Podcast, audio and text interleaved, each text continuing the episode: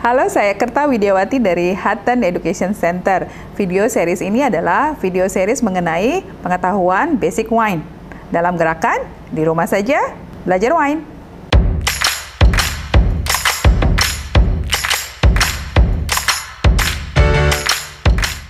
Pada sesi ini, kita akan belajar beberapa jenis anggur. Jenis anggur banyak sekali teman-teman dan penyebutannya bisa jadi dari satu negara atau satu region ke region lain penyebutannya bisa berbeda.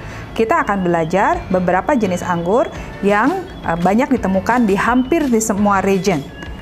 Belajar tentang karakteristik jenis-jenis anggur akan sangat membantu kita untuk belajar lebih lanjut mengenai masing-masing jenis wine. Masih ingat ya, ada dua jenis anggur, anggur warna putih dan anggur warna merah, white grape dan red grape.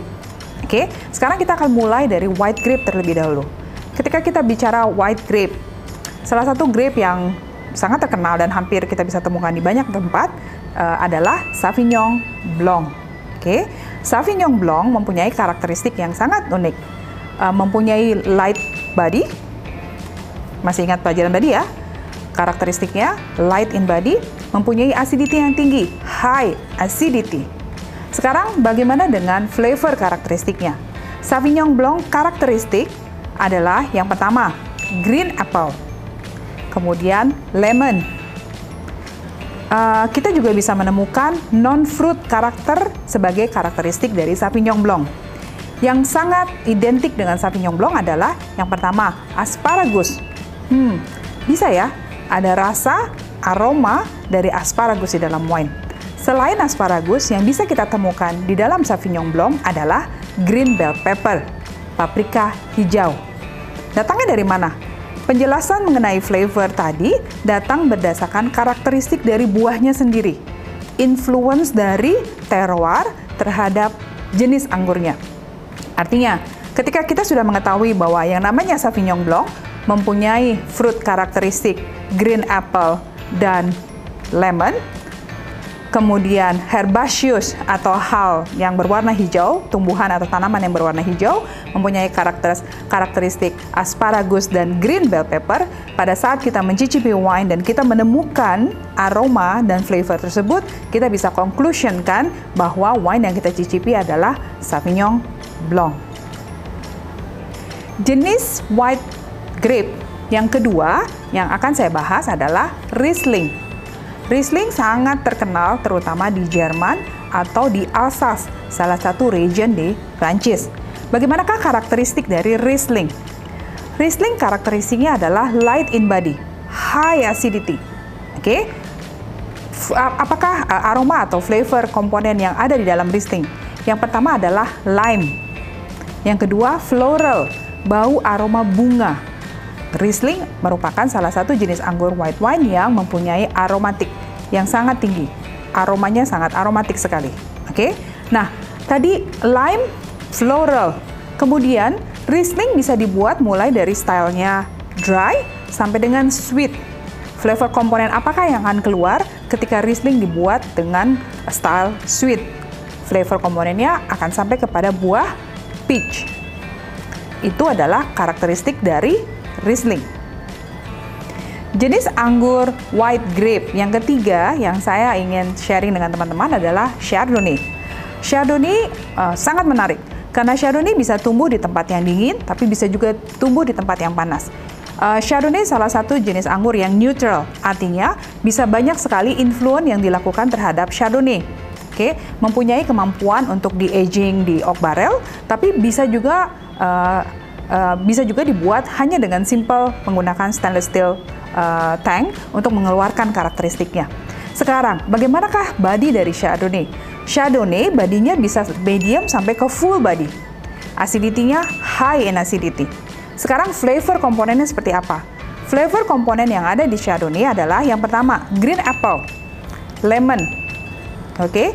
pineapple, bisa juga peach, tergantung dari manakah Chardonnay tadi ditanam. Kalau dia ditanam di tempat yang cool climate atau tempat yang dingin, flavor komponennya hanya akan keluar green apple paling banyak sampai dengan peach in karakter. Tapi kalau dia ditanam di tempat yang panas, apa yang terjadi? uh, lemonnya masih ada, green apple-nya ada, akan flavor keluar yaitu tropical fruit sebagai bagian dari uh, fotosintesis. Pengaruh dari tempat yang lebih panas. Cukup menarik tadi saya sampaikan, Chardonnay bisa dibuat juga di oak barrel. Pada saat Chardonnay dibuat di oak barrel, flavor komponen yang mungkin keluar adalah vanilla. Cukup menarik ya? Chardonnay. Oke, kita sudah belajar uh, beberapa jenis anggur warna putih atau white grape. Kita sekarang akan berpindah belajar mengenai beberapa jenis anggur berwarna merah atau red grape. Yang pertama, Pinot Noir. Cukup menarik teman-teman, Pinot Noir hanya bisa hidup di tempat yang dingin.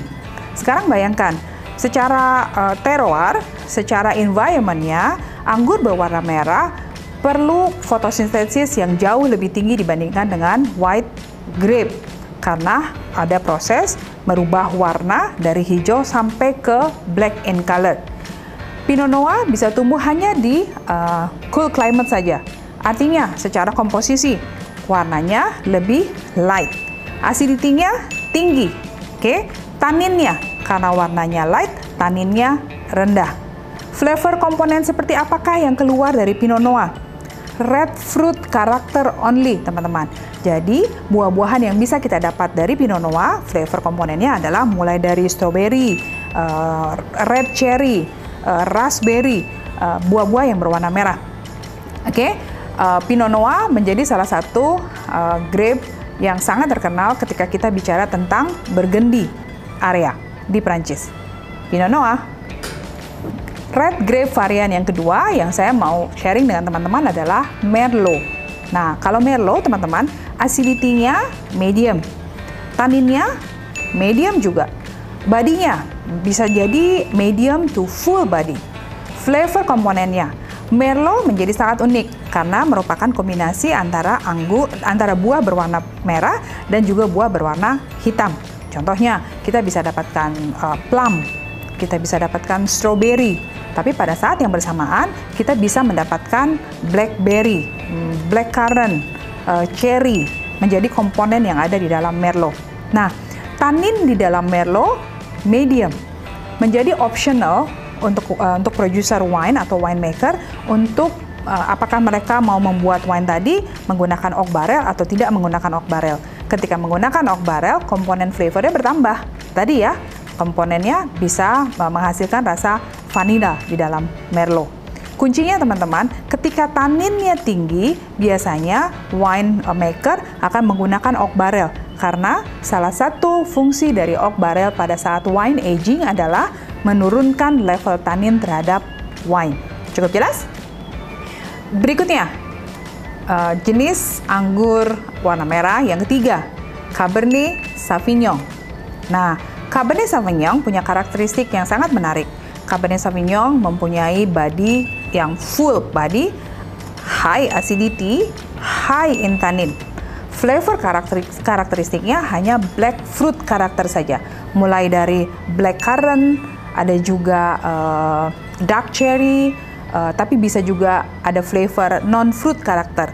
Contohnya mint, kemudian green bell pepper atau paprika hijau tadi menjadi uh, balik lagi optional dan sangat common untuk Cabernet Sauvignon aging di oak barrel menghasilkan rasa vanilla di dalam wine-nya. Nah, tadi kita belajar tentang Merlot. Sekarang kita belajar tentang karakteristik dari Cabernet Sauvignon. Kalau teman-teman familiar dengan istilah Bordeaux blend, Bordeaux blend adalah blending antara Merlot dan Cabernet Sauvignon. Berikutnya, kita akan membahas jenis dari anggur merah yang keempat, yaitu siras.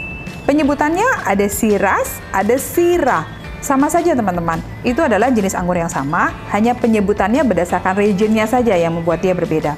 Kalau disebutkan siras, terutama dari negara Australia atau disebut juga di beberapa negara, terutama di New World Wine Region. Sementara penyebutan sira biasanya disebutkan terutama di Old World uh, Region, Prancis contohnya. Oke, sekarang bagaimana karakteristik dari siras? Siras mempunyai karakteristik uh, medium uh, acidity, uh, high in tannin, full body. Oke, high tannin, full body. Karakteristik apakah yang ada di dalam sirah atau siras? Terutama black fruit karakter. uh, blackberry, blackcurrant, dark cherry uh, ada di dalam uh, siras atau sirah. Ada satu uh, identik uh, karakteristik yang ada di dalam sirah atau siras, yaitu black pepper. Kalau ada black pepper, berarti wine-nya rasanya agak pedas ya. Nah, itu menjadi sangat uh, identik terhadap sirah. Ketika kita meminum uh, siras atau sirah, uh, kita bisa mencicipi wine-nya lebih uh, spicy dibandingkan dengan wine yang lainnya. High in tannin, sudah pasti banyak sekali producer wine menggunakan oak barrel pada saat aging sirah atau siras.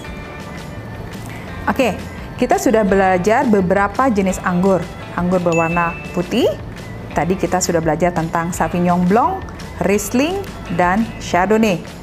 Kita juga sudah belajar beberapa jenis dari anggur berwarna merah, seperti Pinot Noir, Merlot, Cabernet Sauvignon, dan Syrah atau Siras.